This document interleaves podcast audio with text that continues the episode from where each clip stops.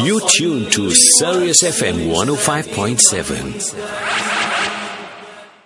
ورحمة الله وبركاته بسم الله الرحمن الرحيم الحمد لله وحده والصلاة والسلام على نبينا محمد وعلى آله وصحبه My name is Mohammed Wadee and Allah subhanahu wa ta'ala has afforded me this opportunity to be uh, in your company for the next few minutes. We start off by praising Allah subhanahu wa ta'ala with all the difficulties in this world and all the challenges we're facing currently, that we're able to sit back and we can still say La ilaha illallah in comfort. We can still say La ilaha illallah whilst we live in peace. No matter what difficulties we are, that the fact that the kalima can come out of our mouths, that we can bear testimony to the oneness of Allah and the finality of Muhammad sallallahu alaihi wasallam is sufficient to say that we are in comfort and we are in peace that alone is a ni'mah from Allah subhanahu wa ta'ala. Brothers and sisters in Islam, listeners of Sirius FM, we live in a time where we desperately need the assistance of Allah subhanahu wa ta'ala. As Allah says in the Quran, Allah bi dhikrillahi tatma'innul qulub. That verily with the remembrance of Allah, it is something that brings calmness to the hearts of the believers, to the hearts of a person. And these current days, the first 10 of the 10 days of Dhul Hajj, Many of us are oblivious to the fact that these are the greatest 10 days in the Islamic calendar. And in which way they're the greatest? They're the greatest because Allah subhanahu wa ta'ala loves actions done, good deeds done in these first 10 days of Dhul Hajj more than any other 10 days in uh, the Islamic calendar. More than Ramadan, more than Muharram. This is the time that Allah subhanahu wa ta'ala loves people, loves His servants to do good deeds and good actions. So we are oblivious to the fact many of us have not taken it in the full excitement and preparation that we have done for the month of Ramadan. But we have got two or one and a half days left. And then on top of that, the crown jewel of these 10 days is the day of Arafat, today when the Hujjaj, the pilgrims, stand in the plains of Arafat. Yes, it pains us that many of us that have prepared to go for the past two or three years could not be able to go due to the current circumstances. But one thing we are sure of that Allah subhanahu wa ta'ala has most indeed or knows the pain that goes in the hearts of every person that prepared, that saved money, that sacrificed to try to be in Arafat today. This day is a day where Allah subhanahu wa ta'ala praises his servants to the malaika. This is the day when shaitan runs around the plains of Arafat, around on outskirts embarrassed and disheartened knowing that all his plans has failed because Allah subhanahu wa ta'ala has promised forgiveness for all the people, all the Hujjaj, and for all the people that the Hujjaj had made dua for. This is the day where Allah subhanahu wa ta'ala, through the words of the Prophet sallallahu alayhi wa sallam, has promised us to be forgiven for our past and future sins, the past year and the next year, if a person fasts in this particular day.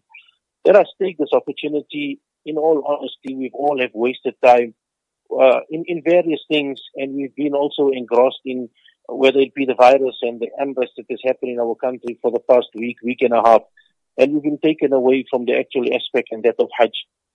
My advice, my sincere plea, is that in these last few hours that we have between today and tomorrow, then let us sacrifice our time to worship Allah subhanahu wa ta'ala let us take this time to beg and to plead Allah subhanahu wa ta'ala, not just for our own needs, but for the needs of the entire ummah. From starting from the time, from the, with regards to the virus, to the instability in our country, to the issues that affects Muslims around the world. And do not leave anything out, whether it be from matters like the virus to matters like climate change. These are all aspects that have come to test us. They come with the will of Allah subhanahu wa ta'ala.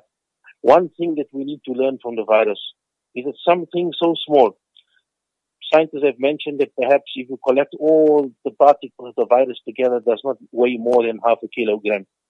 Something so small has brought the entire world to its knees.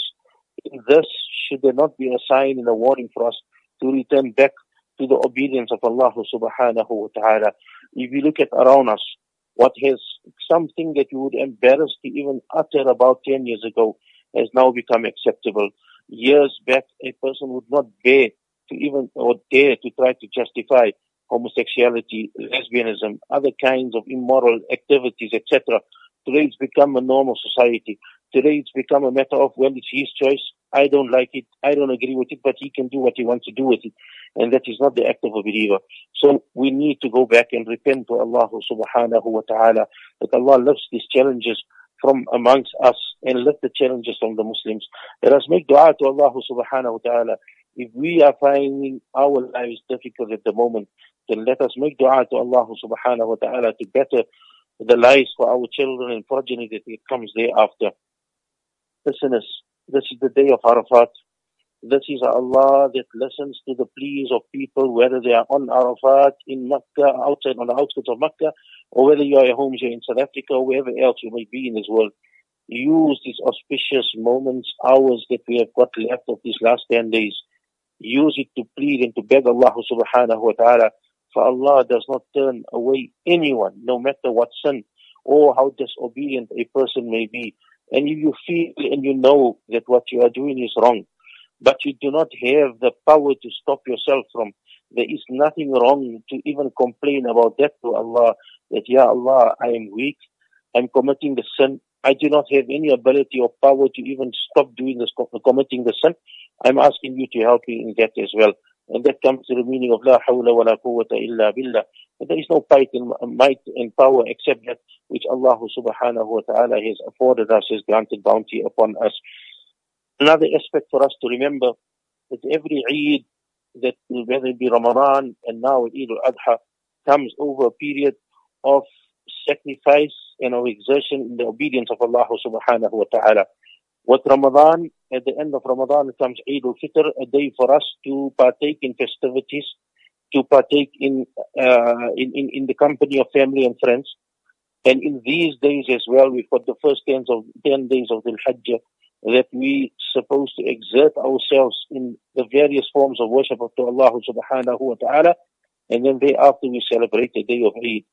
And on this regard as well, how merciful our Creator is that despite all the difficulties that we have experienced in the past year and a half, to say the least, and we have lost many, many, many friends and family. I doubt there's anyone that can say they have not lost a person to the virus uh, in the past year that we did not know. But yet Allah instructs us on the day of Eid to be happy. So we will put a smile on our faces, no matter what the challenges and burdens and responsibilities we have just to please Allah subhanahu wa ta'ala, for that also is an act of worship.